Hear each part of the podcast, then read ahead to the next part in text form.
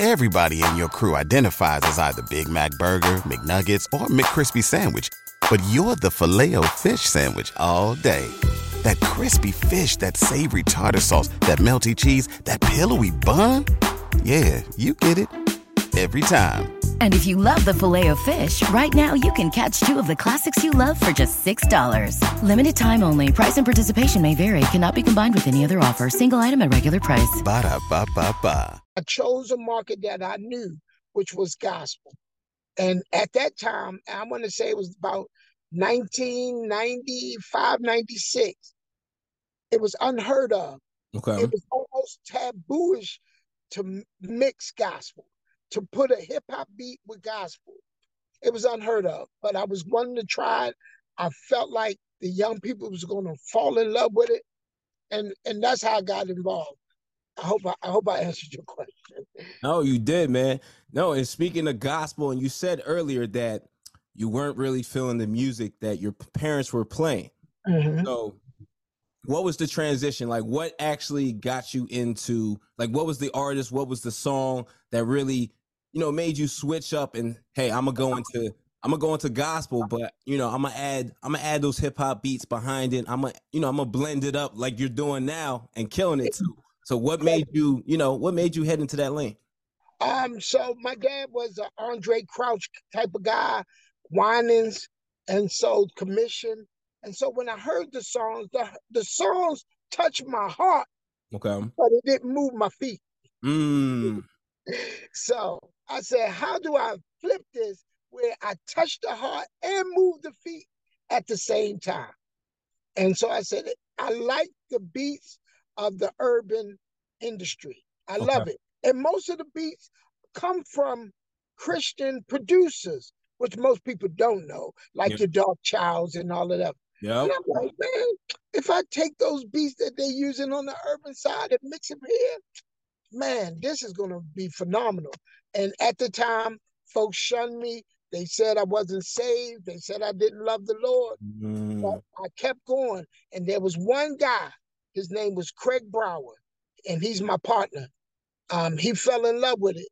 And uh, we got together, came up with a name, and we started doing this, band and been holding on ever since. Nice, man. Now you said another thing that really touched me, and uh, yeah, you know, DJing on a gospel circuit. You you you said something that really stood out to me, man. Yes, sir. You said you were, you know, blending up the hip hop beats over the gospel music, and people were saying, "This man must not really love the Lord." Why is it that big disconnect when it comes to? I say it's mainly I see with you know old older gospel listeners or lovers when it comes to blending or mesh, meshing or just you know make, making gospel sound you know a little upbeat up to date i feel like the older older gospel lovers they hate that they don't love it they don't love the you know the, the transition you know I- talk to me about that man So what I think it was, it was a scripture that, you know, that was embedded in all of our, you know, I come from an apostolic background. okay And so it was real strict, real hard. And so there was a scripture that says, come out from among them and be separate. Mm, I was like, oh, okay. So and and the way they broke it down is whatever the world doing, you don't do. We separate. You don't do what the world doing. And so that's why at the time the the seasoned saints wasn't feeling what what I thought I was trying to bring to the table because they felt like it sounded like the world mm, okay where where the message the message changed from the beat. Now I'm telling folks to get saved, but it's it's with a hip hop beat on it or something.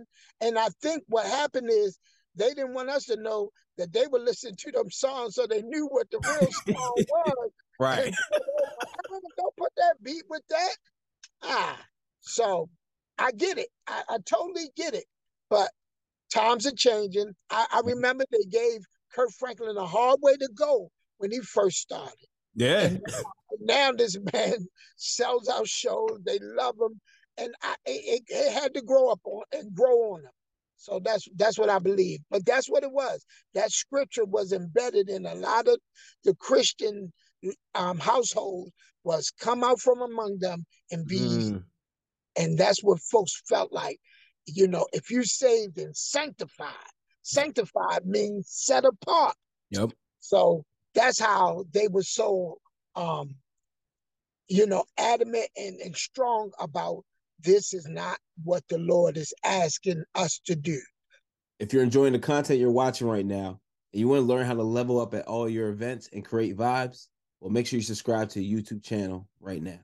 BetMGM has an unreal deal for sports fans in Virginia. Turn $5 into $150 instantly when you place your first wager at BetMGM. Simply download the BetMGM app and sign up using code Champion150. Then place a $5 wager on any sport. You'll receive $150 in bonus bets, regardless of your wager's outcome. And if you think the fun stops there, the King of Sportsbooks has plenty of surprises in store. Check out daily promotions, same game parlays, live bets, and so much more. Download the app in Virginia today and get $150 in bonus bets instantly from your first wager only at BetMGM. BetMGM and GameSense remind you to play responsibly. See BetMGM.com for terms. 21 plus only, Virginia only. New customer offer. Subject to eligibility requirements. Rewards are non withdrawable bonus bets that expire in seven days. Please gamble responsibly. Gambling problem? Call 1 800 Gambler. Promotional offer not available in Washington, D.C.